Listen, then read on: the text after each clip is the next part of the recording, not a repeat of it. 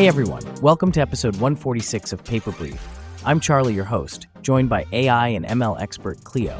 Today we're diving into PhotoMaker, customizing realistic human photos via stacked ID embedding. Excited to be here, Charlie. PhotoMaker is a fascinating approach to personalized image generation using text to image tech and adds a whole new level of customization. So, what sets PhotoMaker apart from other generation methods?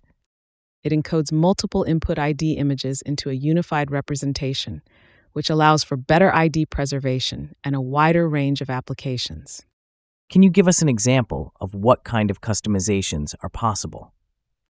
Absolutely. It can change attributes of the input human image, like accessories and expressions, or even create an entirely new ID by merging characteristics from different images. Actually, that sounds fun. Can you mix identities from different photos? Yes, you could have a photo merge features of Scarlett Johansson and Elon Musk, for instance. The possibilities are quite vast with PhotoMaker. And what about efficiency? Is it a quick process? It's super efficient. Generating a customized photo takes about 10 seconds when using four ID images, which is significantly faster than previous methods like Dreambooth. Are there any particular applications or use cases where PhotoMaker really shines?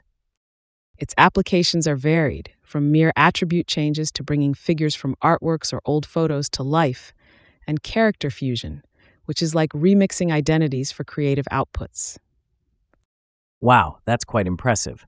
Are there any limitations we should be aware of? Well, like any tool, its capabilities are bounded by the input data and the technology itself but it's definitely pushing the boundaries of what we considered possible just a short time ago. Thanks for those insights, Cleo. That's all for today's episode of Paper Brief. We'll see you next time for more exciting discussions on the latest in AI papers. Looking forward to it, Charlie.